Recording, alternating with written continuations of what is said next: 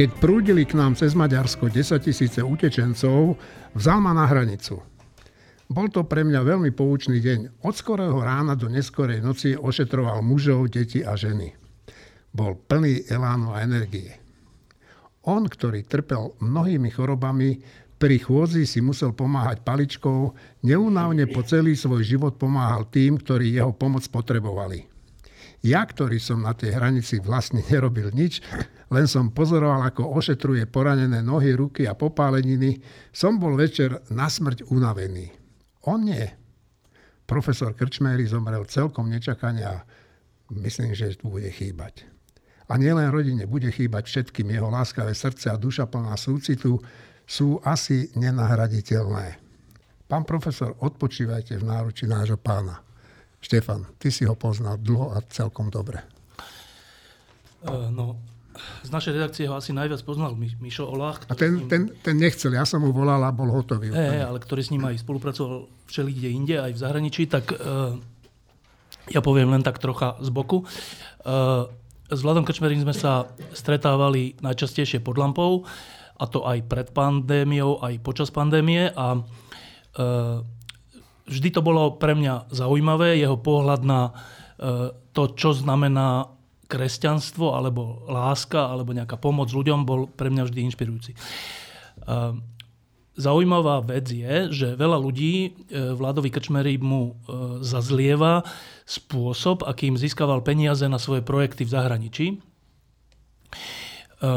On mal také, takú, neviem, či to je zásada, ale proste také presvedčenie, že keď môže získať peniaze na e, pomoc, neviem, v Afrike alebo v Ázii, e, tým najchudobnejším, aj od Fica, aj od hocikoho, takže on to vezme a berie na seba aj tú vec, že potom my mu budeme nadávať, že prečo spolupracuješ s takými a onakými a prečo hovorí, že Fico je dobrý. Raz to tuším dokonca povedal, že, neviem, či, že, že, že je voliteľný, alebo tak dávnejšie to bolo. Uh, ďalšia vec bola, že, uh, že tú svoju vysokú školu, uh, ktorú založil, tak mnohí hovoria, že tým strašne znížil latku vysokých škôl, respektíve udelovania profesúr a čoho. No a znova to bolo tak, že z tej školy e, všetky zisky alebo výťažok z tej školy dával na, na e, veci, ktoré sa diali v zahraničí vo všelijakých táboroch a vo všelijakých e, nemocniciach. No a teraz to je taká, keď človek zomrie, tak sa vlastne vtedy vtedy vznikne taká tá správna otázka, že čo vlastne prevažovalo?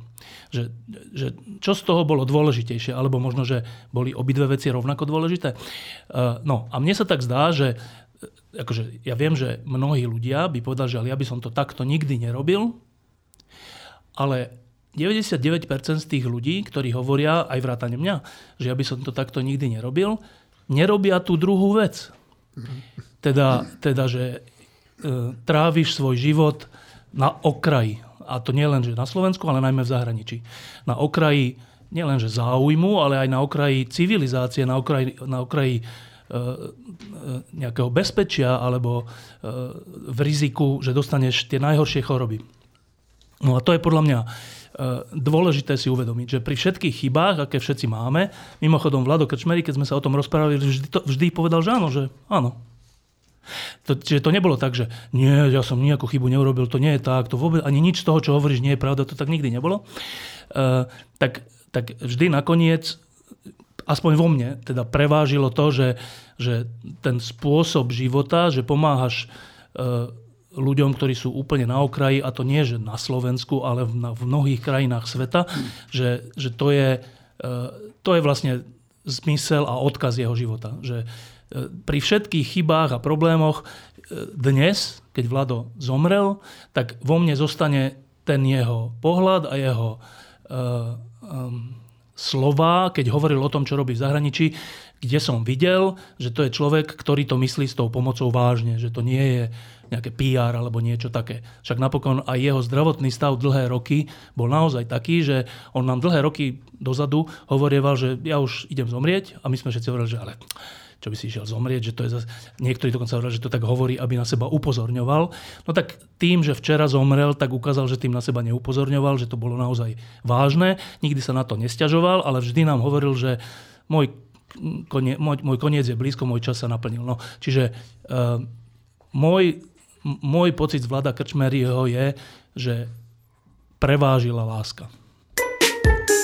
Dnes je tu obvyklá zostava len s takou malinkou zmenou, že Marinu Gálisovú sme nechceli ťahať krátko pred sviatkami do Bratislavy. Nech sedí doma, niečo dobre napečie a nenakazí sa e, cestou vo vlaku alebo v autobuse nejakou chrípkou. E, bude sa s Martinom Možišom, Šimonom Jeseniakom, Tomášom Zálešákom, Jurajom Petrovičom a samozrejme Štefanom Hríbom rozprávať cez aplikáciu Zoom.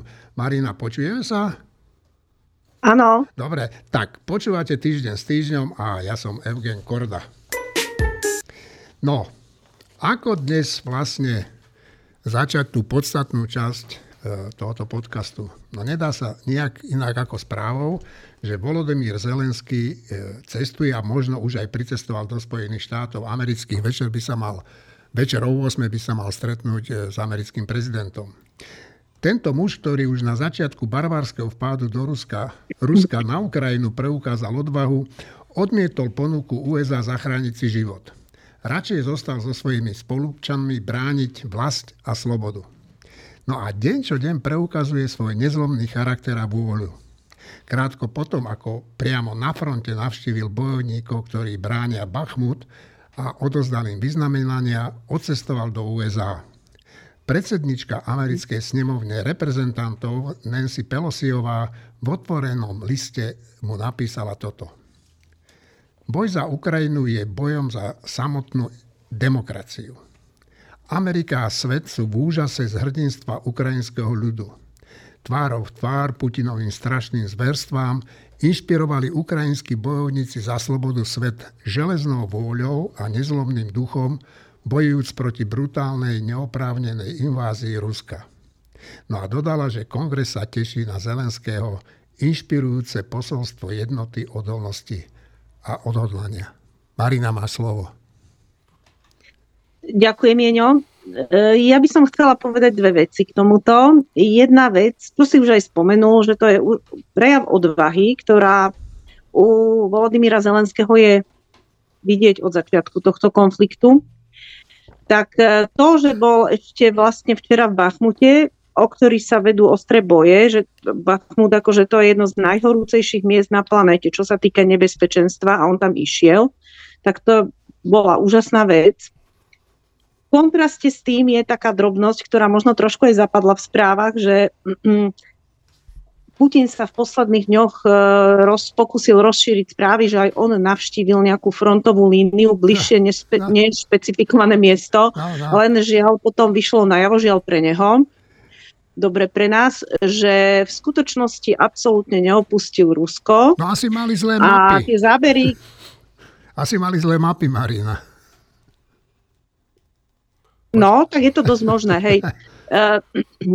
Ono, ono sa to niekde točilo v nejakom Rostove nad Donom v Rusku a že on sa tváril, že teda bol na fronte, no nebol.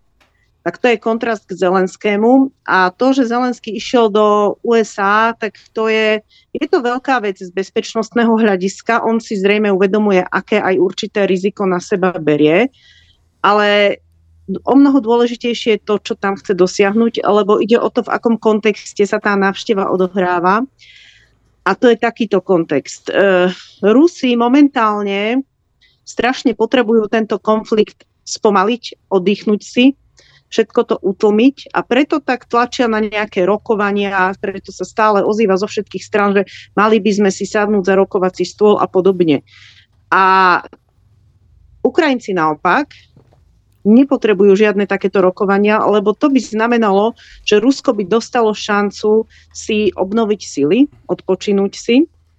Ukrajinci potrebujú, aby sa to všetko, aby nie, že konflikt eskaloval, to sa tak škaredo povie, že však konflikt potom eskaluje, keď im budete dávať zbrania a podobne. Nie, oni potrebujú, aby eskalovala ich obrana. Aby boli schopní naozaj sa čoraz účinnejšie brániť a vyhnať Rusov zo svojho územia. A preto nepotrebujú žiadne utlmenie konfliktu, čo potrebujú Rusi. No a zároveň sú tu také správy, že na, niekedy na jar, alebo možno už aj v januári, februári, sú Rusi možno schopní spustiť novú inváziu. A to by bolo pre Ukrajinu dosť nepríjemné. No a aby sa to nestalo, alebo aby na to bolo, bola väčšia pripravenosť, tak je potrebné, aby Západ zase pomáhal viacej, viacej a aby boli dodané aj tie zbranie, ktoré doteraz Ukrajinci nedostali. Niektoré nedostali dokonca ani, nepovedala by som, že z vážnych dôvodov. Jednoducho Západ má tiež svoje obavy, že aby ten konflikt kvázi neeskaloval a treba mu pripomínať, že nie. Jediné, čo eskaluje, bude obrana Ukrajiny a tá je úplne oprávnená, spravodlivá a nevyhnutná, pretože je to aj obrana Západu, pretože Rusko sa nezastaví. Dobre, Marinka, tak e, dám slovo Tomášovi a potom e, Štefanovi. A pár bodov ma napadá. E, po A k tomu chystanému vystúpeniu v kongrese a samozrejme, kto si nespomenie na Václava Havla v tejto, v tejto súvislosti, toto vystúpenie v kongrese e, má, je síce do značnej miery záležitosť symbolická, ale symboly majú svoju moc a je to veľmi dôležité vystúpenie z viacerých dôvodov. E, okrem iného aj pre tú už spomenutú potrebu zvýšenia a pokračovania, ale aj zvyšovania pomoci Ukrajine, čo je nevyhnutné. A je to dôležité aj z toho hľadiska, že aj v Spojených štátoch, to sa netýka len niektorých iných krajín, povedzme v západnej Európe, o východnej nehovoriac, existuje stále istý potenciál, istá, istý, istý driemajúci potenciál defetizmu alebo izolacionizmu a podobných vecí. A myslím si, že, že, že vystúpenie Vladimíra Zelenského e, v kongrese v tomto ohľade je dôležitý, e, dôležitý krok. E, aj preto, že teraz sme tu, to navyše v kritickom období. Táto zima je zaťažkávacia skúška pre Ukrajinu, ale je zaťažkávacia skúška aj pre našu vôľu pomáhať, aj pre našu solidaritu, aj tým pádom pre z hľadiska svetovej politiky. Snáď len ešte jednu, jednu vec trošku osobnú. Eh, k pocte Vladimíra Zelenského. Ja si pamätám, že keď som o ňom prvýkrát počul ako o politikovi, tak som, tak som začal prskať, že už zase ďalší herec v politike a či už tam že už ich je snáď dosť, ale Vladimír Zelenský je pre mňa mm, mm, veľmi, veľmi pozitívny a prekvapivý príklad politika, ktorý, ktorý sa cho, zachoval ako štátnik a ako, povedal by som slovo vodca, len to je v našich zemepisných šírkach trochu zaťažené neblahými asociáciami a namiesto toho sa používa ten blbý manažerský výraz líder. Ale nie, ja to poviem po slovensky. Vladimír Zelenský je vodca v tom najpozitívnejšom slova zmysle.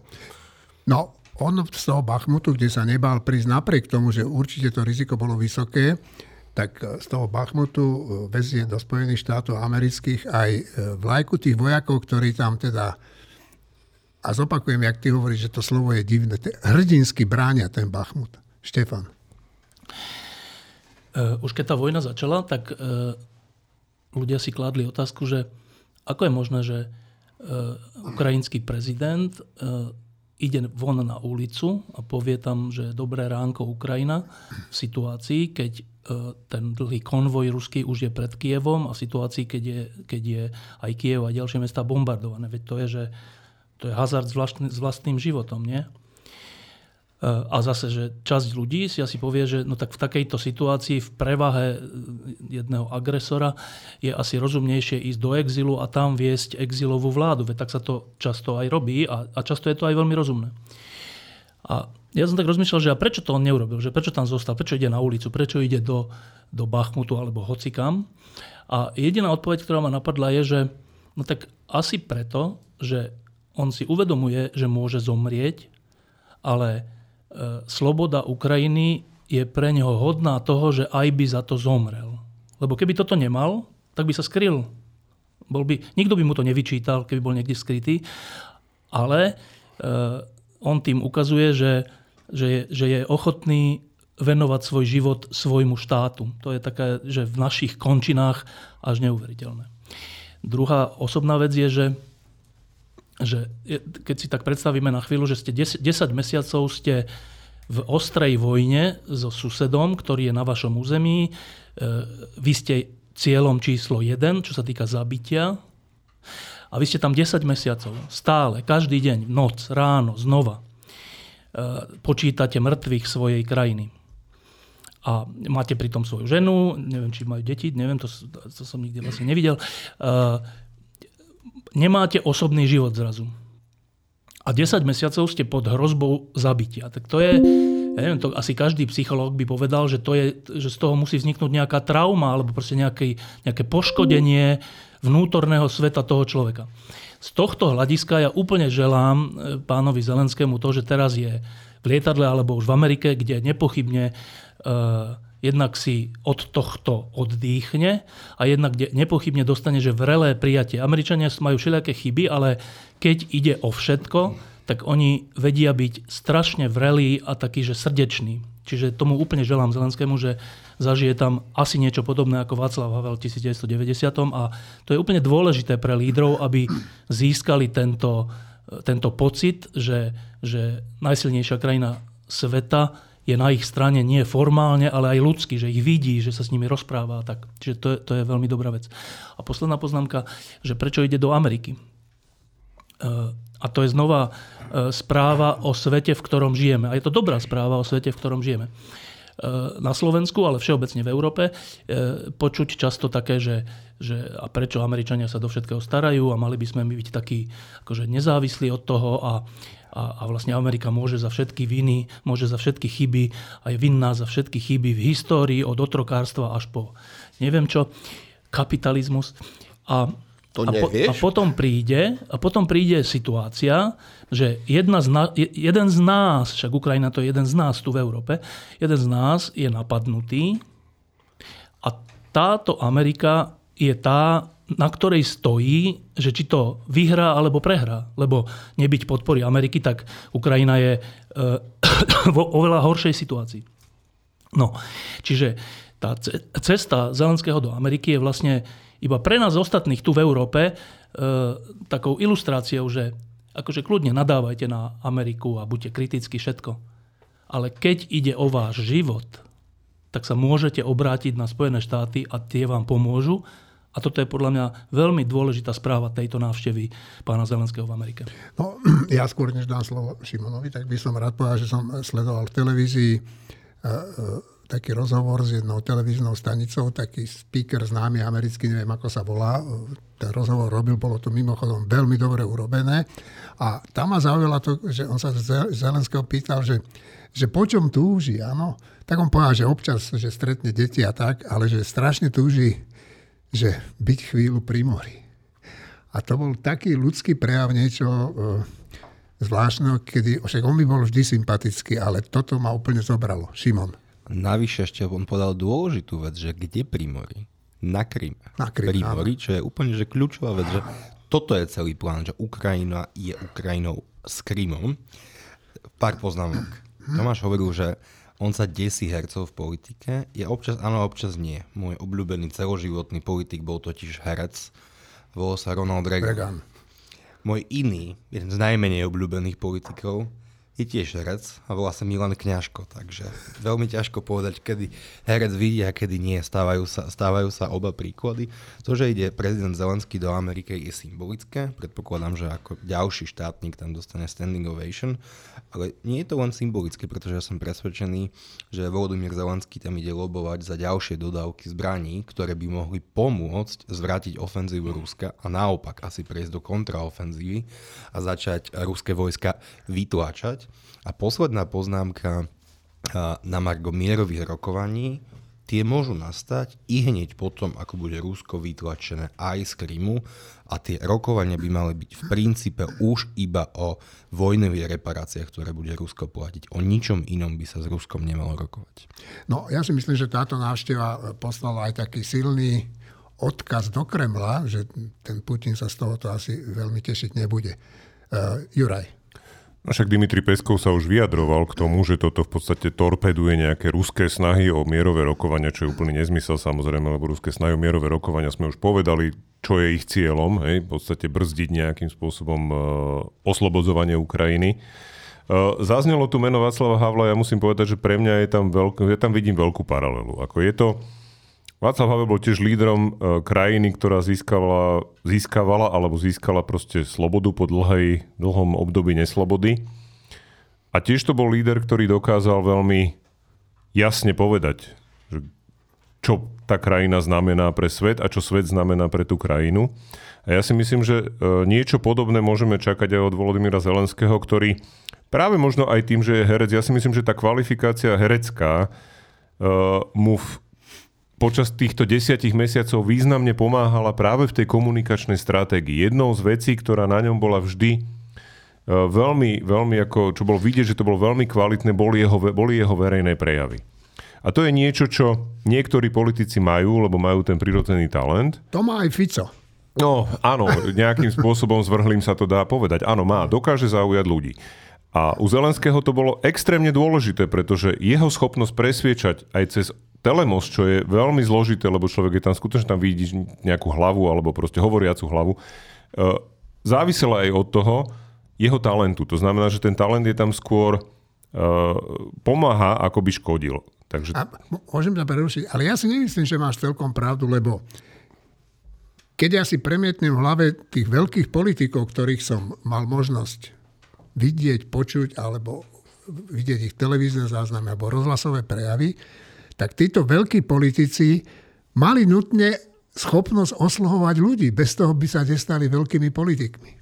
Čiže nemusia byť hercami. Ja si myslím, že ten Zelenský to v sebe mal. Možno práve preto, že to v sebe mal, bol hercom. Nie, že bol hercom a to našiel. Uh, ja netvrdím, že to je len nejaká hra, alebo že to je niečo, čo je naučené. To samozrejme je to otázka nejakého prirodzeného talentu, ale ten tréning, ktorý je za tým, ten tomu jednoznačne pomáha, lebo nikto nespochybňuje, že Václav Havel bol schopný oslovovať ľudí a že bol schopný uh, veľmi pregnante vyjadriť svoje myšlienky. Na druhej strane jeho prejav, keď ho porovnám so Zelenským, čo je veľmi tak akože blbá paralela možno, ale skúsim to, hej.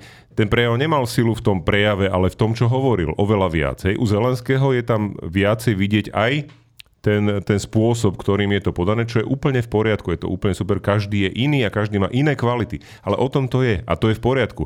Ja, sa, ja som veľmi zvedavý na ten prejav, veľmi rád si ho celý pozriem a som veľmi a verím tomu, že pomôže Ukrajine získať tú pomoc a podporu, ktorá podľa mňa je cieľom celej tej návštevy. No, Neviem, či to bude nejaká slovenská televízia vysielať, ale odporúčam uh, ľuďom, ktorí majú doma ČT24. ČT24, tak nech si to zapnú a tam budú určite... Bude teda, tlmočené simultáne. To som si istý. No, uh, Martin a potom Marina, áno, ja ťa oslovujem, oslovujem ťa, nevidím ťa. Či chceš ešte aj ty niečo povedať, Marinka? Dobre, tak uh, Martin a potom Marina a myslím, že to ukončíme. Dobre, ja ešte k tým hercom. No. Politike to je zaujímavá otázka, lebo napríklad v 89. v tej prvej línii a v tej prvej reakcii boli herci a študenti. V, na Slovensku celý čas v krízových situáciách, v každej krízovej situácii je časť hercov, veľmi podstatná časť hercov v prvej línii. A o hercoch máme niekedy taký pocit, že to sú tí, ktorí deklamujú cudzie myšlienky. A keď ja spomeniem ľudí, ktorých poznám osobne medzi, medzi hercami, ja neviem, Ďuro Kemka, Štefan Bučko, Roborot, Martin Huba. Ríšo Stanke. S Martinom Hubom sa nepoznám osobne. Aha. Ale s nimi všetkými, keď sa rozprávam, tak, e, tak to sú ľudia, ktorí, ktorí názory ma zaujímajú. Proste absolútne tam nevnímam. Že sú herci. Niekedy rozprávajú o tej robote zaujímaво, no. ako rozprávajú ľudia. A ešte tam, keby som spomenul jedného človeka, ktorého nepoznám osobne, to je Táňa Pavofová, poznám sa s Jonatánom, jej mužom. Táňa je podľa mňa, že vášnivý čitateľ nie veci, ktoré hrá, vášnivý čitateľ všetkého, rozmýšľajúci človek. A títo ľudia stoja vž- veľmi často na správnej strane v situácii, keď ešte nie sú veci jasné. Čiže je to, ja som až prekvapený, že v skutočnosti medzi hercami. Ne, ne, nerozumiem tomu, že prečo, ale je, že veľmi veľa ľudí, ktorí aj keď nie sú priamo v politike, tak sú v politike veľmi užitoční. A dru- posledná vec, ktorú chcem povedať, o tom bolo povedané všetko, som ešte len, len chcel zdôrazniť, že čo sme sa tu na, napočúvali o rúskej propagande a o tom, aká je rúská propaganda účinná, tak si spomeňme na jedinú vec z rúskej propagandy, ktorá je menej než o dva rády slabšia než tento dvojťah, Zelenského, že ísť do kongresu amerického a predtým ísť do Bachmutu. Akože to je, že to je že absolútne geniálny dvojťah, kde sa tí Rusi za celú existenciu Rus, ruského štátu, stáročnú, nevymysleli nič podobné. No to ani sa nemôže stať, lebo ten Putin by sa báli kdekoľvek. Dobre, Marinka, hneď ti dám slovo, len kratučko chce reagovať ešte tuto náš priateľ. No ja by som na to Martina, na, na teba Martin raz zareagoval. Ja si myslím, že to je reálne dokonca tak, že tí herci sú pri takýchto zmenách nevyhnutní, pretože oni sú tí, ktorých ľudia poznajú. To znamená, že v 89. bolo kľúčové, že k tým študentom, keď to boli len študenti, tak to zhavaruje. Ale to, že sa pridali herci, ktorí v tým ľuďom v každý večer boli v obývačke a tí ľudia ich poznali a verili im, to predstavovalo ten, ten prvý zlom, ktorý potom umožnil už tým ďalším ľuďom, to znamená VPN, občianske formy a tak ďalej, realizovať tú zmenu. Ale dostať tých ľudí na námestia, zbaviť ich strachu, to bolo skutočne tá hlavná zásluha hercov v 89. Takto, mňa, zbavil strachu, e, strachu, e, e, mňa zbavili strachu štúdiu S, áno, boli tam mnohí zaujímaví ľudia, ale Marina, musíš ešte vydržať, lebo títo moji nadržaní kolegovia Štefan a potom Martinko. Ja som len, aby som toto slovo nepoužil. Dobre, tak, tak... Uh, Dobre. Uh, s tým hercom, že ja som sa o tom s viacerými ľuďmi rozprával a uzatvoril som si to takto, že, že prečo sú vlastne herci často na Slovensku uh, významní herci skoro vždy na dobrej strane. Že, jak je to možné? Tak uh, tá odpoveď, ktorú som si tak ustalil, je, že keďže oni sú Neustále ich práca je, že zobrazujú a vzžívajú sa do rôznych morálnych drám.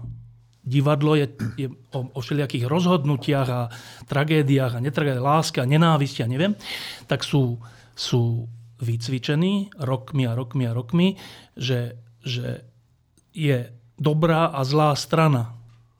Nevidia svet šedo, vidia svet cez drámy, aj cez svoje osobné, ale aj cez drámy, ktoré čítajú, hrajú a, a tak. A, a tá časť z nich, ktorá je na to disponovaná, je tým pádom citlivená na takéto veci a keď ich vidí vo verejnom živote, tak sa okamžite ozve. Podľa mňa to je správne, teda rozumné vysvetlenie. Martin? Ja ešte k tomu Milanovi Kňažkovi chcem povedať toto, že tak ako v 89. naozaj, že ostane v pamäti, akože, že popri všetkom ostatnom tie vystúpenia hercov Milana Labudu, Milky Vašári. Mariana. Mariana Labudu, Milky Vašáriovej na námestí, akože to patrí k najsilnejším momentom tých námestí. Aj Kňažkové. A treba povedať, to chcem povedať, že Kňažko v 89. aj s Budajom zohrali úplne pozitívnu úlohu. Na druhej strane treba povedať, že oni dvaja spolu s Mečiarom písali ten prejav, ktorým tu začala mečiarovská kontrarevolúcia a sú za to plne, plne zodpovední. A ich úloha pri podpore nástupu mečiarizmu je oveľa závažnejšia pre toto Slovensko ako ich úloha, ktorú zohrali v tom 89. Tam zohrali veľmi, veľmi dôležitú úlohu ako tí viditeľní ľudia. A to je to, je to čo hovorí Ďuro. To je dôležité, že koho je vidieť a či ľudia k tomu majú predchádzajúcu dôveru k tomu človeku a poznajú ho a tam kňažko zahral nezast teda ťažko zastupiteľnú, ale zastupiteľnú úlohu. Ale v tom, ako podporili Mečiara, najmä na začiatku zohrali nezastupiteľnú úlohu a to je ich vina, ktorá je nezmazateľná. No a ako sme sa mi dostali od Zelenského k Mečiarovi. Ale dobre, Marinka, tak na tebe je úloha teraz uzavrieť to nejakým pohľadom do Ameriky. Nepočujeme ťa, Marinka. Ešte raz začni, no. Dneska sa stala strašne zriedkavá vec e, a úplne som sa potešila, e, lebo to sa nestáva, že Martin povie, že on niečomu nerozumie a ja si poviem, ale ja tomu to rozumiem. No, to vôbec tak nebýva. Ale dneska mám pocit, že keď Martin povedal, že nerozumie celkom, prečo tí herci sú dobrí herci zvyčajne na správnej strane, tak áno, rozumiem tomu. Aj to, čo hovoril Štefan, presne, že sú zvyknutí žiť tie morálne drámy. A ešte by som dodala, že oni sú tí, ktorí sú ktorí žijú, akumulujú e, tie kultúrne texty a tie úplne podstatné, podstatné estetické aj, ako by som povedala, e, možno aj znalostné texty. Pretože divadlo to nie je, že niečo, že idem na javisko a niečo zahrám, ale to je, že niečo prežijem. A oni v sebe akumulujú vlastne tú kultúru. Aj do istej miery to poznanie z našej kultúry, zo svetových kultúr Lebo to sa tam istým spôsobom v tých príbehoch vyskytuje a zobrazuje, síce prístupnou formou často pre divákov, ale je to tam. A to nie je možné, aby niekto, kto bol rokmi proste citlivený, a to, to asi použil aj Štefan to slovo, že citlivený na tú estetiku, aj na tú etiku tohto kultúrneho dedičstva, väčšinou nie je možné, aby ho to natoľko nepoznačilo a nezmenilo, že vie naozaj rozoznať v reálnom živote. V podstate som asi e, povedala podobné niečo, čo Štefan, ale pocitovala som za potrebné, e, ako potrebné tam zdôrazniť aj tú estetiku, nielen etiku. Že aj tá krása v tých textoch, aj tá človeka disponuje na to, aby rozoznával v realite, čo je dobré a čo zlé, hoci nie vždy, čo je pekné, je aj dobré ale taká tá pravá estetika, že to je väčšinou aj dobro. No a teraz druhú vec, že to, čo by mohol Putin reálne postaviť proti tomuto dvojťahu Zelenského, je jeho biedná diplomatická ofenzíva, ktorú predviedol, keď sa vybral za Lukašenkom do Bieloruska a zrejme ho žiadal o vojenskú pomoc. No tak zase sa ukázalo, že ho žiadal neúspešne, pretože je síce možné, že Lukašenko mu umožní mm, nejaký prechod e, ruských vojakov ktorí sa najprv teda dostanú na územie Bieloruska, tak umožní mu ich prechod na územie Ukrajiny, ale veľmi pravdepodobne mu neposkytne žiadnych bieloruských vojakov, pretože Lukašenko sa strašne bojí o svoju zadnú časť tela, pretože ak jeho vojaci budú donútení ísť bojovať a zomierať na Ukrajinu, tak to bude jeho koniec, pretože to sú tí jediní, čo ho držia. Čiže Putin neúspel, a ešte druhá časť tej jeho biednej diplomatickej ofenzívy sa odohrala v eh, Pekingu, kde bol Medvedev za Xi Jinpingom. No a aj tam v podstate nedohodol nič, len to, že Čína bude ďalej lavírovať tak, ako lavíruje, ale žiadna vojenská pomoc z tej strany ich Rusov zrejme nečaká. Čiže nie, Putin nemá absolútne čo proti Zelenskému postaviť. No jedine tie rakety a drony. Šimon. Údajne druhá alebo prvá najsilnejšia armáda sveta, teda Ruska, to bol dlho taký mýtus, si išla žiadať vojenskú pomoc do Bieloruska. Viac o stave ruskej armády sa nedá povedať. No, Šimon to dobre povedal. Mnoho ľudí u nás, ale aj vo svete si myslí, že kapitalizmus je neludský systém, v ktorom e, zlí kapitalisti vykoristujú dobrých a bezbranných ľudí. Ukazuje sa však, že všetko je trochu inak. Žiadny iný systém nebol taký úspešný v boji proti chudobe ako kapitalizmus. To tvrdí nemecký autor a zástanca kapitalizmu. Zatiaľ, čo pred 200 e, rokmi, to píše vo svojej knihe, keď kapitalizmus ešte neexistoval, žilo 90% svetovej populácie v extrémnej chudobe, tak dnes je takých ľudí menej než 10% tak ak je to pravda, tak čísla prehovorili. Šimon chce reagovať. Ja len dodám, že o tejto knihe, ktorú spomínaš, v dohľadnej dobe uverejníme recenziu. A napísal tú knihu nejaký Rainer a neviem, ako sa to číta. Citelman? Zitelman? Citelman. Tak. A je to kniha 10 omylov antikapitalizmu, to je naozaj skvelá. A ešte dodám, že tých 90% v chudobe pred 200 rokmi to bolo z nejakého počtu miliard ľudí na svete a dneska je niekoľkonásobne viac miliard ľudí na svete a 90% z toho nie je v chudobe a to uživí táto zemegula a tento kapitalizmus. No, toto by ma nenapadlo. Štefan. Ešte k tomu dodám, že e, ja by som to dokonca ani nerád nazýval, že kapitalizmus, lebo vždy, keď niečo nejak nazveme, tak potom, e, potom ako kapitalizmus a teda voči tomu je čo? Že socializmus? Alebo, no, že to, čo nazývame kapitalizmus a niektorí ľudia s tým majú spojenú negatívnu emóciu, e,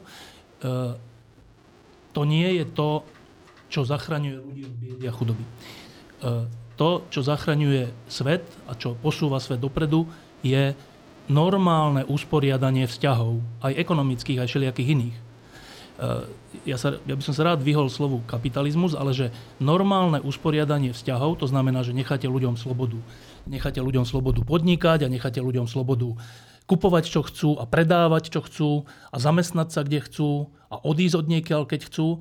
Že to, prečo to nazývame, že kapitalizmus? To je, že normálne fungovanie sveta také, aké je prirodzené každému človeku a, a to v dnešných diskusiách, že úplne zaniká, že v dnešných diskusiách je to trocha tak, my sme taká generácia, ktorá vyrastala ešte aj na tom, že čítala knihy o tom, že čo je voľný trh a čo nie je voľný trh a, a ako má fungovať ekonomika. Tak dnes je to už iba také ideologické rozprávanie často, kde zaniká to, že, že keď, žijeme, že keď, keď nejaká spoločnosť žije prirodzene, teda v slobode, tak je úspešná a a po česky vzkvétá a keď žije v neslobode, tak je platný opak. Tí, ktorí si myslia, že v Číne je to, že Čína to vyvracia, tak ešte počkajte chvíľku, jak dopadne Čína. Čiže e, ja teraz som videl veľa takých e, videí zase na YouTube, ja som už taký, taký akože propagandista YouTube. Na YouTube je veľa e, zaujímavých videí a teraz tam z nejakých dôvodov, neviem vlastne akých, mi tam vybehlo viac, viacero prednášok spred 40 rokov, alebo tak. E, jedna alebo dve z nich, jednu alebo dve z nich mal Milton Friedman. Milton Friedman bol taký neviem, či ekonóm, ale taký veľmi bystrý človek, ktorý popisoval tieto veci, o ktorých teraz hovoríme. A, a naozaj je to úplne že osviežujúce si to pripomenúť, že, že vypočujem si tú hodinovú prednášku z Harvardu alebo odniekiaľ a je to úplne osviežujúce, že, že z očí voči dnešnému stavu, keď sme tu takí, že tak štát musí všetkým pomôcť a ešte viac pomôcť a radšej sa zadlžíme, to nevadí a, a ani inflácia nevadí, hlavne dávajme tie veľké dávky všade a všetkým a každému tak si, je úplne osviežujúce si vypočuť človeka, ktorý žil aj v čase veľkej inflácie, aj v čase všelijakých hospodárskych kríz, že, že čo hovorí. No, a to hovorím preto, že, že, že ten pojem kapitalizmus to je podobne, ako teraz sme hovorili s Tomášom Halíkom v jednej lampe o pojme Boh, že ten by sa nemal používať podľa mňa, lebo je úplne zanesený niečím, že čo keď sa povie, tak človek si predstaví úplne niečo iné, než je realita. A ja myslím, že to platí aj o pojme kapitalizmus, že keď sa povie kapitalizmus, ešte aj ja mám taký ten pozostatok, že to sú tie, tie také tie manufaktúrne výroby, no, kde no. ľudia 13, 15, 20 hodín sú unavení, ale musia robiť a ledva z toho vyžijú. Pričom realita je úplne iná, že tým, že sa zrušilo aj otrokárstvo, aj feudalizmus, aj, alebo zrušilo, prekonalo aj, aj socializmus a vznikla sloboda, slobodná spoločnosť, tak tie manufaktúrne otrocké práce vymizli a vymizá, vymiznú aj z tých najmenej rozvinutých krajín a žijeme oveľa dôstojnejšie. No tak, čiže ja si dávam záväžok, že ja nebudem používať slovo kapitalizmus. Dobre, uh, najprv Martin, tá, strašne sa hlásite, ja mám najväčší problém to usledovať, ak sa hlásite. Najviac nepoužijem to slovo, ktoré sa nepáči Štefanovi, je tu Šimon. Tak Marinka, musíš zase počkať, keďže si v Banskej Bystrici, tak Najprv Martin, Hej. potom ty a potom Šimon. Ja len chcem priamo zareagovať na Štefana. Ja naopak mám slovo kapitalizmus rád a mienim ho používať čo najdlhšie. Keď už kvôli ničomu inému, tak kvôli tomu, že tí ľudia, ktorí si myslia, že socializmus je dobrá vec, rozumejú slovu kapitalizmus. A tým ľuďom treba každý deň chrstnúť do očí, že USA nie je zlá krajina, ale výborná krajina a kapitalizmus nie je zlý systém, ale dobrý systém. A zároveň, keby sme nepoužívali slovo kapitalizmus, tak prestaňme rozumieť jednomu z najlepších vtipov z pred 89. a to je, že čo je 5 najväčších nepriateľov socializmu a sú to kapitalizmus, jar, leto, jeseň a zima. Áno, Marina Šimon sa vzdal slova, takže... Pretože Martin povedal presne to, čo som ja chcel povedať. Na to, na to sme neboli až takí zvedaví. Marinka, máš slovo. Marina. Ja, že to slovo... E že to slovo kapitalizmus zatiaľ ešte nemienim odovzdať jeho odporcom, budem ho tiež používať, ale chápem Štefana, že ho nechce používať, pretože má negatívne konotácie. A ja by som len zdôraznila, že voľný trh to je tiež také slovo, pri ktorom niektorým sa zježia všetky vlasy a chlpy na tele, že pre Boha živého to je to vykoristovanie. Nie. Voľný trh je nevinútená spolupráca ľudí, ktorí navzájom si poskytujú to, čo druhí ľudia chcú. Dokonca to ani nie je vždy za nejakú finančnú či hmotnú odplatu. Jednoducho získavajú z, to, e, z toho to, čo sami považujú za hodnotné a čo je niekedy dokonca, divte sa, len dobrý pocit. Ešte aj to je voľný trh, keď niekomu niečo darujete a máte z toho ten dobrý pocit, lebo je to nevinútená spolupráca. To je všetko? Dobre, Štefan? som ešte zdôraznila jednu vec. E, ja k tomu iba jednu takú historickú, historickú, moju osobnú historickú poznámku, asi pred 25 rokmi, alebo tak, e, som raz bol u Jana Langoša doma a, a sme sa rozprávali o, o, o Slovensku, o tom, v čom žijeme vtedy. A, a on mi hovoril takú vec, že, že to je také zvláštne, že, že lavi, lavica e, si vytvorila, si vytvorila akože lavicovú ideológiu a teda proti tomu vlastne my používame, že pravica. Ale že prečo my používame pravica? Že, však oni nech si používajú lavica alebo ideológia, ale my používajme, že realizmus, že, že my nesme iný druh ideológie, že ideológia je nejaké zúženie sveta do nejakých floskul alebo neviem čoho, ale my sme re, my, my rešpektujeme realitu, dôstojnú slobodu a neviem čo. Prečo by sme sa mali, tak keď si oni urobia takúto e, akože chlievik, tak prečo my si urobíme iný chlievik? Že tým, tým nám to oni vnútili a potom už je to výhodnejšie pre e, ja neviem, predstaviteľov socializmu, že však to sú dve také alternatívy. Ale to nie sú dve alternatívy byť realista a byť nerealista. No, to mi hovorili Jano Langoš pred 25 rokmi. A to, to, to som sa snažil tým povedať, že keď povieme, že kapitalizmus, tak je to nejaký izmus. A často sa hovorí z rozumných úst, že izmy rôzneho druhu sú, sú zúžením reality a preto mne by sa zdalo lepšie nájsť nejaké lepšie slovo než kapitalizmus. No. Tomáš. No už sa to, už sa to rôznymi e, slovami konštatovalo. Tak nemusíš. Ja, no, tak, no nemusím. No dobre, tak pôjdeme ďalej. Uh, SAS pomôže schváliť štátny rozpočet. Teda ak eh, do toho nič nepríde, eh, tak by sa to mohlo stať zajtra, teda vo štvrtok. Upravený rozpo, rozpočet za Matovičov slub, že odíde z postu ministra financí, tak to je cena, ktorú musí Olano za schválenie zákona roka zaplatiť. Zdá sa, že sa tak odvalí z tejto vlády jeden veľký balván a zároveň to možno, dúfajme, umožní rokovania, ktoré by mohli viesť zostaveniu novej vlády. Ide len o to, aby sa Eduardovi Hegerovi podarilo nájsť minimálne, minimálne 76 poslancov, ktorí by novú vládu, v ktorej už ale nebude Igor Matovič, podporili. No a ja mám takú prvú otázku na vás, na všetkých a začneme s Marinou, aby tam pri tom počítači nemusela čakať. Marinka, počuješ? Počuješ? Áno. No, tak pýtam sa, je to dobre alebo zle, že uvažuje sa o tom, že by sa tu zrekonštruovala vláda? Je to dobre alebo zle? Vieš čo, e, to je taká ťažká otázka. Je to legitímna snaha. Určite. Rozumiem tej snahe, ale rozumiem aj ľuďom, ktorí povedia, že tak toto je už vrchol politického bizáru. Lebo to navonok vyzerá tak, že najprv sme tú vládu nechali padnúť, z rôznych dôvodov, aby sme ju potom na novo stavali a v podstate iba preto, aby sme z nej nejako vyškupovali Igora Matoviča, čo je ináč bohumilý cieľ. Ja si myslím, že dostať Igora Matoviča nie že z vlády, ale z politiky a snáď aj z verejného života je bohumilý cieľ, dokonca aj voči nemu by to bolo humánnejšie, keby mohol v kľude a v súkromí si riešiť svoje problémy ale e, nie som si istá, či to je realistické a či je to tým pádom nie predlžovanie určitej agónie. A tá agónia ma, si vyžiada strašnú cenu od tejto spoločnosti, lebo ľudia sú už v takom nepríjemnom, frustrovanom stave. Trošku mi to pripomína pandémiu, keď vravia, už mi dajte pokoj s tou politikou, už toho mám tak plné zuby, už to nechcem vidieť. A to je taký zlý stav, z ktorého potom profitujú extrémisti, a úplne to najhoršie, čo je v tejto spoločnosti, na tom rastie. No, tak z tohoto mám aj ja obavy, teda mám obavy z toho, že nejaká vláda tu vznikne a neúspeje. A to teda to by bola veľká katastrofa. Šimon. Naopak, úspech je vždy, keď si ešte pár týždňov dozadu to boli také rokovania s LOZ, s Lekárským odborovým združením a Igor Matovič uh, celé, dlho, dlho rokoval potom z tých rokovaní odišiel a do 4 hodín bola dohoda. Trochu preháňa, možno to bolo do 5 alebo 6.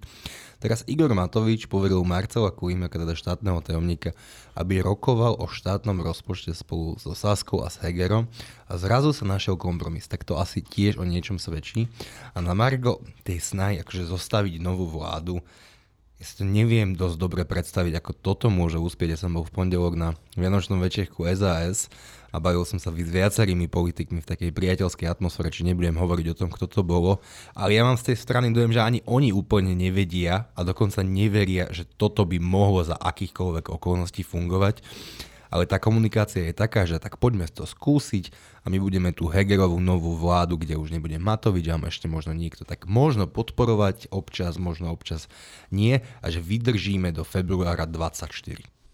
No, e, taký Dimeši oznámil, že on teda takú vládu podporovať nebude a že bude hľadať svoju inú politickú budúcnosť. Štefan a potom Juraj. E, to sú dve veci. Jedna je teda rozpočet a druhá je pokračovanie alebo vytvorenie no, novej to. vlády. Však, dobre, a teraz o tých dvoch veciach, že uh, tie zmeny, ktoré sa dohodli v rozpočte, sú dobré zmeny. Že voči tomu, ako bol navrhnutý, teda okrem iného, že minister financí tam má obrovský vankúš peňazí, ktoré môže e, používať podľa toho, ako chce, že to sa presunie, myslím, do zdravotníctva, e, že sa znížili niektoré dane, napríklad na gastro nie na 3 mesiace, ale na, na, na stále e, a že niektoré iné dane sa zase zvýšili, najmä teda tie, ktoré ide o podniky alebo firmy, ktoré ťažia z toho, že teraz sú vyššie ceny energii, tak e, väčšina z týchto zmien je, je správnym smerom. Že ten rozpočet bude lepší, než bol ten predtým než bol ten navrhovaný. Tak to je, to je akože dobrá správa. A znova iba zopakujem to, čo sme v predošlom kole hovorili, že, že keďže niektoré dane sa znížili a niektoré dane sa zvýšili, tak, tak vlastne tie, čo sa zvýšili, to je akože lavicový krok a tie, čo sa znížili, je pravicový krok. No tak zase, že to naráža na realitu, to, to, takéto delenie. E, podľa mňa je to, že vec realizmu, že, že ako, ako, ako urobiť rozpočet tak, aby nebol príliš E, stratový alebo teda deficitný a najlepšie by bolo, keby bol vyrovnaný. Na jednej strane, na druhej strane máte nejakú, nejakú realitu, s ktorou sa musíte popasovať a preto niekedy pravicové vlády niektoré dane zvýšia, niektoré znížia, že nedá sa to proste takto deliť. Dobre. Čiže chcem povedať, že táto dohoda bez ministra financí o tom, ako má vyzerať rozpočet ministra financí, je dobrá, že, že to je dobrý krok. Teraz tá druhá vec je, že no dobre, a z toho teda čo vyplýva, že, že teda vlastne tu máme novú väčšinu, ktorá, ktorá možno vznikne na jej pôdorise nová vláda bez, bez e, smeru, hlasu a fašistov, že tak to, to je na prvý pohľad, že počkajte, to je možné, že po tom, čo sme tento týždeň vlastne zažili a minulý týždeň, že to je možné, tak zdá sa, že mnohí politici, vrátane predsedu vlády, povereného, či ak, ako to teraz je, e, si myslia, že to je možné. Dobre, tak k tomu iba jedna poznámka, že e, normálne uvažujúci človek, normálne cítiaci človek, keď vidí, že sa mesiace nie, že nevedia dohodnúť, ale že, že si vymieňajú koaličné strany zlostné poznámky, do, dokonca také, že, že že Igor Matovič povie, že on vie o korupcii, veľkej korupcii predsedu SAS a on to použije v predvolebnom boji. Teraz dajme bokom, že, že prečo to nepovie hneď, lebo však to je trestný čin, že to nepovie. Ale dobre, to, to dajme teraz bokom. Tak normálne uvažujúci a cítiaci človek si povie, že tak to je koniec, že oni už spolu skončili, tieto strany. A ešte potom vidíme, že, že, že vláda, vláde je vyslovená nedôvera, no tak to znamená, že už aký väčší nesúhlas možno vysloviť s tou zostavou vlády, ktorá bola, než jej vysloviť nedôveru zo strany SAS. Čiže vtedy každý normálny človek si povie, že aha, tak to je koniec, oni už ne, tam už nie je možné vytvoriť väčšinu v parlamente a teda asi teda to speje k nejakým predčasným voľbám, čo aj prezidentka v tejto logike povedala veľmi správne, že však keď není väčšina, tak nebude tu rok neväčšina vládnuť, alebo, alebo jak to bude, tak skúsme e, sa nejako dohodnúť na nejakom termíne predčasných volieb. No lenže potom príde informácia, že tieto isté strany vlastne ďalej rokujú o tom, že však ale my sme vlastne kamoši. Počkajte, vy ste kamoši, keď o sebe hovoríte, že ja na teba vyťahnem, aby ťa zavreli? To ste, že, Dobre, teraz, teraz niekto povie, že no ale to je bez Matoviča. No ale však Olano, je, je koľko ľudí z Olano, poslancov teda, stojí dnes za Igorom Matovičom. Možno polovica, ja neviem, možno sú nahnevaní, počúvam všelijaké hlasy, možno sú nahnevaní na tú demisiu, nedemisiu, na to vytrhnutie, nevytrhnutie a možno mnohí z nich pochopili, vrátane pani Remiášovej, ako, ako sledujem, že, že vlastne im to škodí ten, ten, ten Igor Matovič. Neviem, ale že, že tento ensemble ide teraz urobiť že dobre, my sme urobili takú vec, ináč sa to nedalo, sa zbaviť Matoviča, ešte všetko chápem. Ale čo nechápem je, že keď toto urobia pred celým národom, nie že jednorazovo, ale že rok, dva roky sa to takto deje, akože vzájomná nenávisť alebo tak. Opakujem, že nie, nie je to rovnocenné, oveľa viac drvivú väčšinu z toho robí Igor Matovič voči svojim koaličným partnerom, než naopak, ale nie je to iba jednosmerné, dobre? Takže keď sa toto deje a dotiahneme to až do toho, že celý, celý národ z, z hrôzou alebo, alebo naopak so záujmom sleduje, že padne tá vláda, nepadne tá vláda, padne, tak potom je oproti elementárnym zákonom ľudskej psychiky že my sa teda rozlúčime s tým, my, my diváci toho, my občania, a poviem si, no do keľu úplne to pokašľali, budú teraz predčasné voľby, uvidíme, ako to dopadne. A v zápäti nám oni tí istí povedia, že nie, nie, nie, my teraz ideme znova sa. Tak ako ja si myslím, že môžu vytvoriť tú väčšinu, aj to bude lepšie, než keby tu sa vrátil smer, ale z hľadiska nejakej duševnej hygieny tejto krajiny je to dosť zničujúce, lebo čo, čo si z toho bežný človek zoberie? Že, čo, aký, aká, teraz poviem, že emócia z toho vznikne. Že vy ste už úplne šibnutí všetci. No. Asi taká emócia z toho vznikne. A, a, a teda aj keď tá vláda sa zostaví a ešte bude vládnuť až do, do februára, čo teda už je iba rozdiel pol roka medzi tými predčasnými a takýmito, alebo aj menej ako pol roka, že není to až také dôležité, ale ja si myslím, že si tým ešte podkopávajú možnosť byť úspešný u bežného človeka. Že oni zrejme urobia, ak by taká väčšina vznikla, zrejme by urobili viacero dobrých vecí, vrátanie toho rozpočtu a všelijakých iných vecí, eurofondov a všeličoho, plánu obnovy, ale iba tým prehlbili, týmto salto mortále, iba tým prehlbili pocit, že to sú nejakí divní ľudia, ktorých asi nie je možné voliť.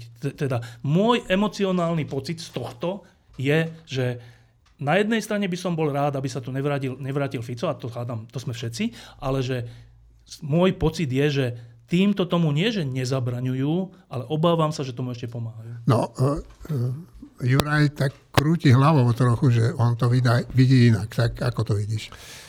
No, uh, ja to vidím inak, lebo tam je primárne tá jedna vec, že možno je dobre, že si konečne aj občania na Slovensku uvedomia, že politici nie sú žiadni kamoši.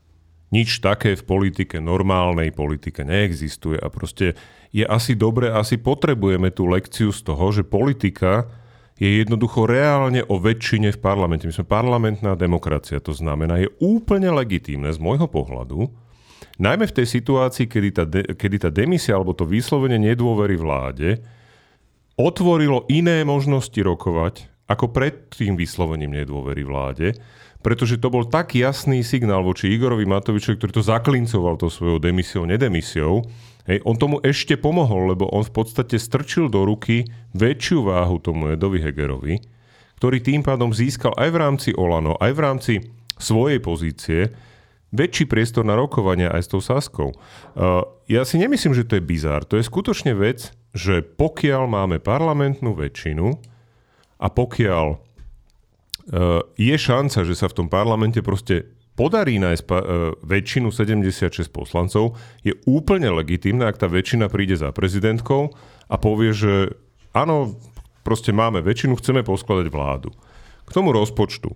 Smera hlas tlačil na Hegera, že oni to urobia, ak, im, ak sa on s nimi dohodne na predčasných voľbách. No ja sa mu nečudujem, keďže Olano nechce predčasné voľby. Ja sa mu nečudujem, že sadol za stôl so Sulíkom a že sa dohodli. A uvidíme, či tá dohoda bude platiť, lebo to je prvý a kľúčový moment, že či teda skutočne je Heger schopný dodržať dohody, ktoré, ktoré urobil so Sulikom. Ak áno, tak to ukáže ešte jednu dôležitú vec a to je to, že čím ďalej tým viac bude úplne irrelevantné, čo hovorí alebo robí Igor Matovič. A to môže byť pre slovenskú politiku len dobre. Ešte k tomu, tým, k tým e, zmenám v tom rozpočte, tam len e, drobná oprava. E, oni upravili aj to zdanenie tých nadmerných ziskov, a to má tiež v podstate je to dobre, pretože oni znížili to, čo chcel Matovič, lebo to úplne ne, nezmyselné zdanenie tam bolo, úplne iné ako vo všetkých okolitých krajinách. Čiže toto sú realistické veci, ktoré sa tam stali. A posledná vec. Uh, Myslím si, že dokonca aj prezidentka by mohla uvítať toto, lebo áno, na jednej strane to pôsobí akože ako to, že sa tak hádali a teraz sa nehádajú a dohodnú sa. No len hovorím, to je niečo, čo k politike patrí je to politický boj. To, že Igor Matovič z toho urobil, že úplne osobný boj, tak to je druhá vec, ale, ale toto je podľa mňa dôležité, že ak sa nájde vôľa vytvoriť tú vládu a dovládnuť dokonca, ja si nemyslím, že to zhorší tú pozíciu tých stran. Naopak, ja si myslím, že oni môžu za ten rok ukázať, že to vedia bez Igora Matoviča robiť dobre. Štefan a potom Šimon. Uh, ja iba poznámka k že ja som nehovoril a ani si to nepredstavujem, že politici majú byť všetci akože priatelia, to som nehovoril. Ale že ľudia si to myslia, alebo že to Nie, tak ani, vidia. to, ani to som nehovoril, že majú byť priatelia. Uh, ja som len hovoril, že keď sa správaš voči svojim koaličným partnerom kriminálne nepriateľsky, tak to, ja, ja to nepovažujem, že to je politika. Že vôbec. E, Po 89. Dobre, ja som asi z tej generácie, ktorá e, akože vyrastala na iných vzťahoch, alebo čo vo verejnom živote, myslím. Bolo vylúčené, a ja to stále považujem za vylúčené, aby koaliční partnery si robili podrazy typu poviem verejne, že ty si, ty si korupčný človek a ja to dám v predvolebnej kampani, ale ináč poďme rokovať. To je vylúčené. To, je, to nie je politika. To je, to je No ale to povedal Igor Matovič. Však ale Igor Matovič je šéf jednej najdôležitejšej koaličnej strany. Čiže, no. čiže ja si nemyslím, že, že, že vo verejnom živote všetci majú byť priatelia, ale určite tam má byť nejaká vzájomná úcta a určite si nemajú robiť kriminálne podrazy. A to, že to teraz je ako keby bežné, dokonca ja, ja čítam, že aj medzi mladými ľuďmi, mladšími teda, že ale vlastne v politike možno je to tak, že, že môžeš robiť troška podrazy, keď ide o tvoje percentá. Ja, akože, ja som z toho úplne prekvapený, že čo politika je nejaká iná oblasť než normálny svet, že v normálnom svete hádam nikoho nenapadne, že občas môžem robiť podrazy. Však občas robíme podrazy, ale nebudeme hovoriť, že je to správne, že to je ten život. Tak ja si myslím, že e, v politike nemajú byť ľudia priatelia, nemusia byť, môžu, je to výborné, ale nemusia byť priatelia, ale ak, ideme, ak robíme niečo spolu, špeciálne v koalícii, ale dokonca ja si myslím, že aj medzi koalíciou a opozíciou, však to sú reprezentanti zvolení voľbami tohto, tejto krajiny, tohto štátu, tak, tak vzájomné podrazy ja odmietam e, označovať za bežnú a legitímnu súčasť politiky. No dobre, tak e, Juraj zaskrúti hlavou, tak Máš zase slovo. Ja len znovu zo, popripomeniem, že keď a ja potom znovu pripomeniem. No, porovnajme, si, porovnajme si vyjadrenia Eda Hegera ako premiéra a Igora Matoviča, ktorý je čím ďalej tým menej relevantný. To je proste, pre mňa toto je totiž dôležité, že ten Heger je premiér v demisii, ktorý rokuje. Matovič vrieska niekde na kraji. No dobre, ale Ďuro, ale však koľkokrát za posledný rok sme tu Áno. povedali, že premiér Heger, ktorého práve spomínaš, Áno. je nevýrazný a tým pádom zlyhávajúci predseda vlády. A ja som povedal, že práve to, čo urobil no. Igor Matoš minulý týždeň, mu dodalo aj nejakú váhu a očividne aj schopnosť vymaniť sa z toho vplyvu. Aspoň takto čítam, možno to čítam Dobre, zle. dobre. Ja, ja si myslím, že toto nie je to najdôležitejšie, a však fajn, že sa tak uh, rozprávate. Šimon a potom Tomáš. Ja len poznámočka, že Igor Matovič stále ne, neodstúpil, takže ešte si trochu počkajme. A druhá poznámka, že ak by sa aj tá 76 podarila, no tak v júni ich čaká, a možno si to oni ešte ani neuvedomujú, ich hlasovanie o dôvera vynútené, keďže v júni zabrzdíme dlhovou brzdou, keďže náš dlh stupne na 60% HDP, čo znamená, že vláda automaticky musí požiadať parlament o vyjadrenie dôvery. A ja si neviem predstaviť tú modelovú situáciu, ako by oni našli 76 na udržanie sa opätovné prímoci. Takže stále sa mi zdá byť, že jednoduchšie, košer a lepšie riešenie odsúhlasiť uh, predčasné voľby najneskôr na september. To si ja nemyslím, ale z dvoch dôvodov, že, že ja som už čítal takú, že, to je, že keďže vznikne nová vláda iná, tak sa to trocha mení aj s tou dlhou brzdou, neviem, nie, nie som si tým istý, ale niečo také, že keďže to je nová vláda, nie je tá pôvodná, tak nejaké limity tam sú iné alebo niečo, neviem. Ale dôležitejšia poznámka je, že, že ak teraz získajú nie 76, ale 80, alebo neviem koľko hlasov, keďže celá SAS by bola spolu s koalíciou, tak potom prečo by nezískali za pol roka, veď to bude tá istá koalícia. To nebude, že odznova ideme hľadať väčšinu, keďže ju nemáme, to by bolo iba pokračovanie vo väčšine. No však to sa uvidí, čo by bolo za pol roka, lebo už sme zažili všelijaké veci. Tomáš. No bohužiaľ, to, čo tu riešime teraz a to, čo tu to, čo tu implicitne vlastne spomíname, to nie je jedna konkrétna vládna kríza, ani reťaz vládnych kríz, lebo už, už tu bola vlastne reťaz, ani, ani otázka rozpočtu, izolovanie, alebo otázka predčasných volieb, ale je tu, v pozadí toho je jeden dlhšie prebiehajúci strašidelný prepad a rozpad politickej kultúry, toho, čo sa tak bežne nazýva. No a následne samozrejme je znechutenie ľudí, politikov ako takov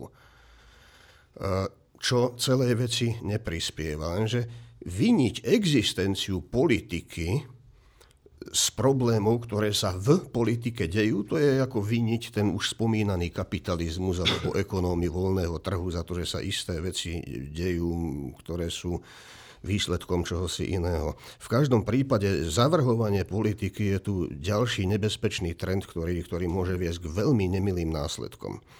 A keď už tu hovoríme o tých všelijakých, e, teda, alebo občas sa takto v takých, pri takýchto príležitostiach hovorí o všelijakých predsavzatiach do budúceho roka. Už toto je jedna vec, ktorú je treba prekonať. A ja sa, mňa znepokojuje otázka, Odkiaľ, Či ti donesie niečo Ježiško? Odkiaľ prídu, odkiaľ Ježiško mi asi tie e, nové politické elity nedonesie, ale odkiaľ vyvstanú, lebo niečo niekde, niekde to musí byť. A poďalšie mali by sme si odvyknúť, e, mali by sme stlmiť tie maniodepresívne výkyvy, ktoré vznikajú vždy v súvislosti s prehnanými očakávaniami od nejakej novej vlády a potom strašným sklamaním, v ktorom to skončí behom toho dlhého e, procesu vytriezvenia. Totiž čím realistickejšie budeme mať očakávania od politiky, tým menej sklamaní bude vznikať na základe nedorozumení a omylov a tým lepšie tá politika bude fungovať.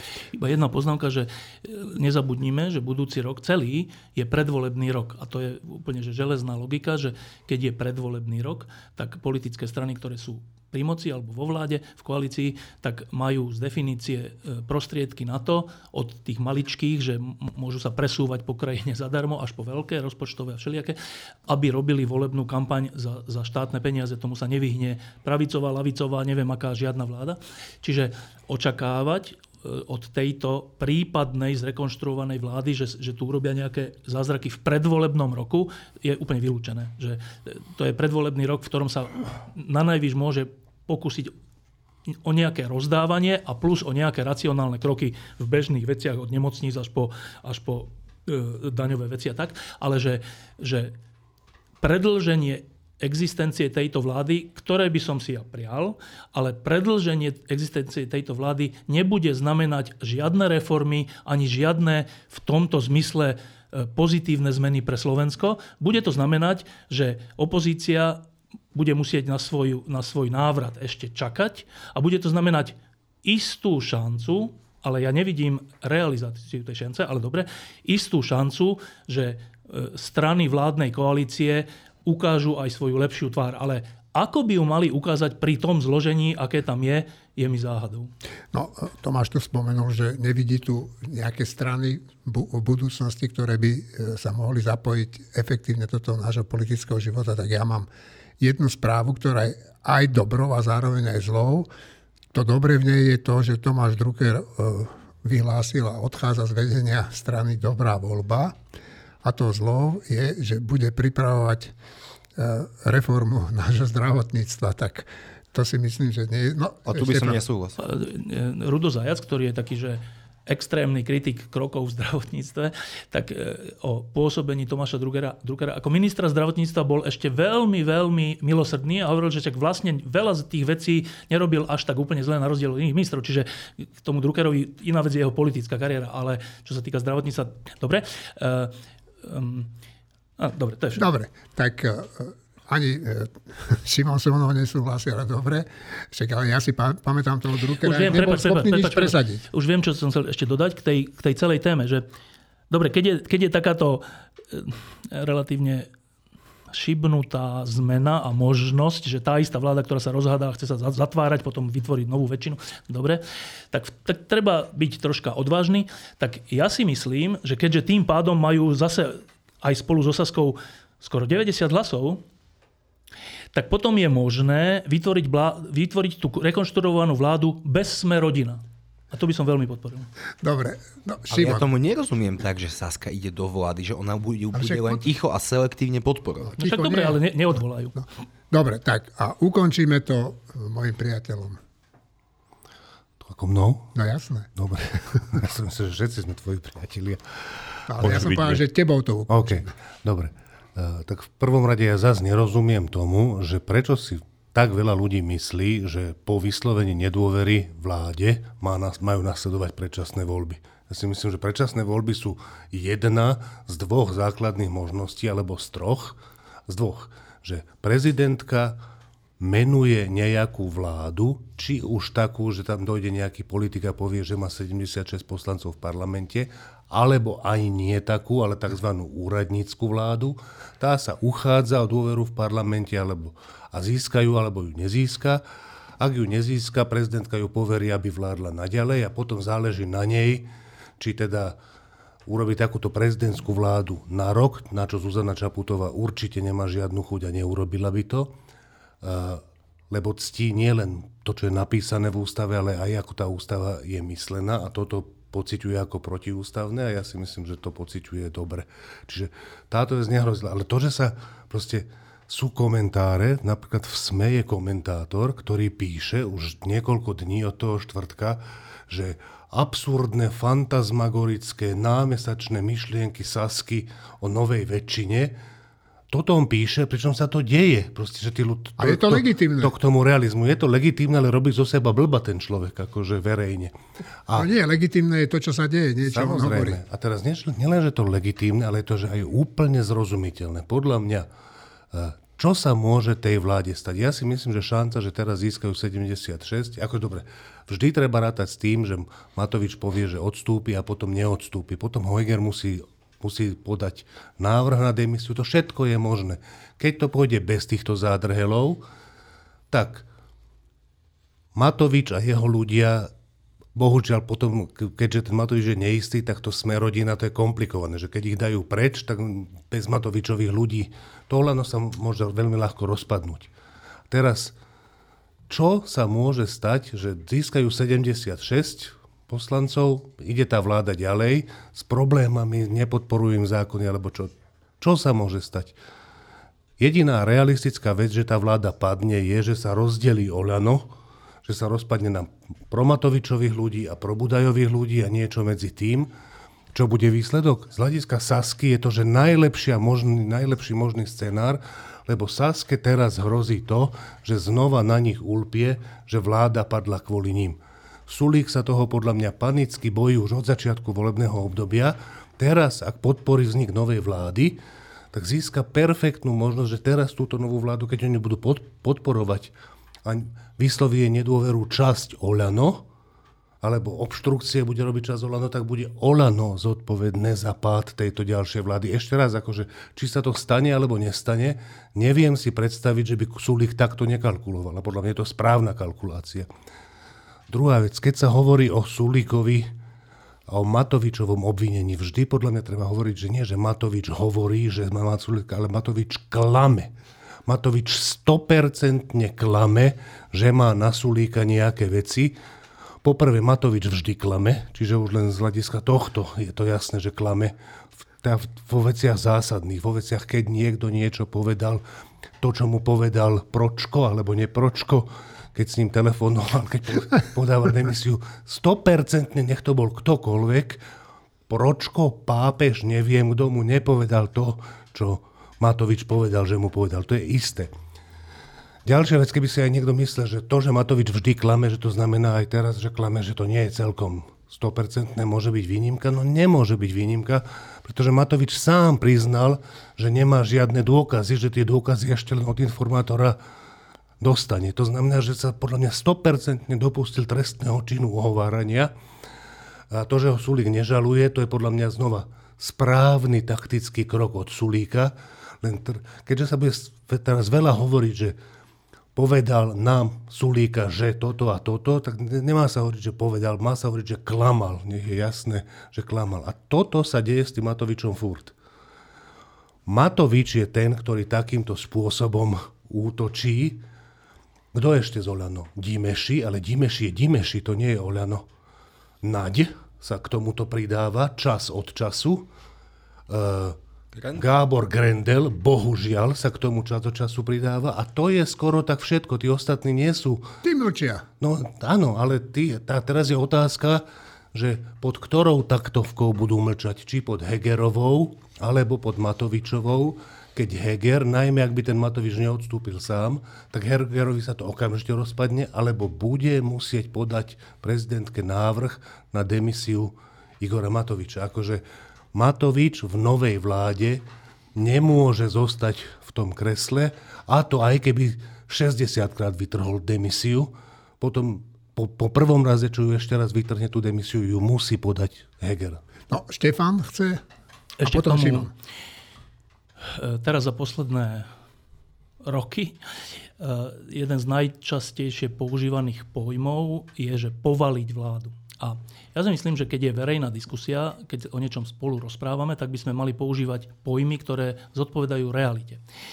Čo, čo človek cíti, keď počuje, že povalenie vlády? Tak to je, že nejaký búrač, nejaký, nejaký deš, destroyer, e, poškodí nejakú vládu. A to je jedno, či Hegerovú, Ficovú, ale že povaliť znamená niečo negatívne.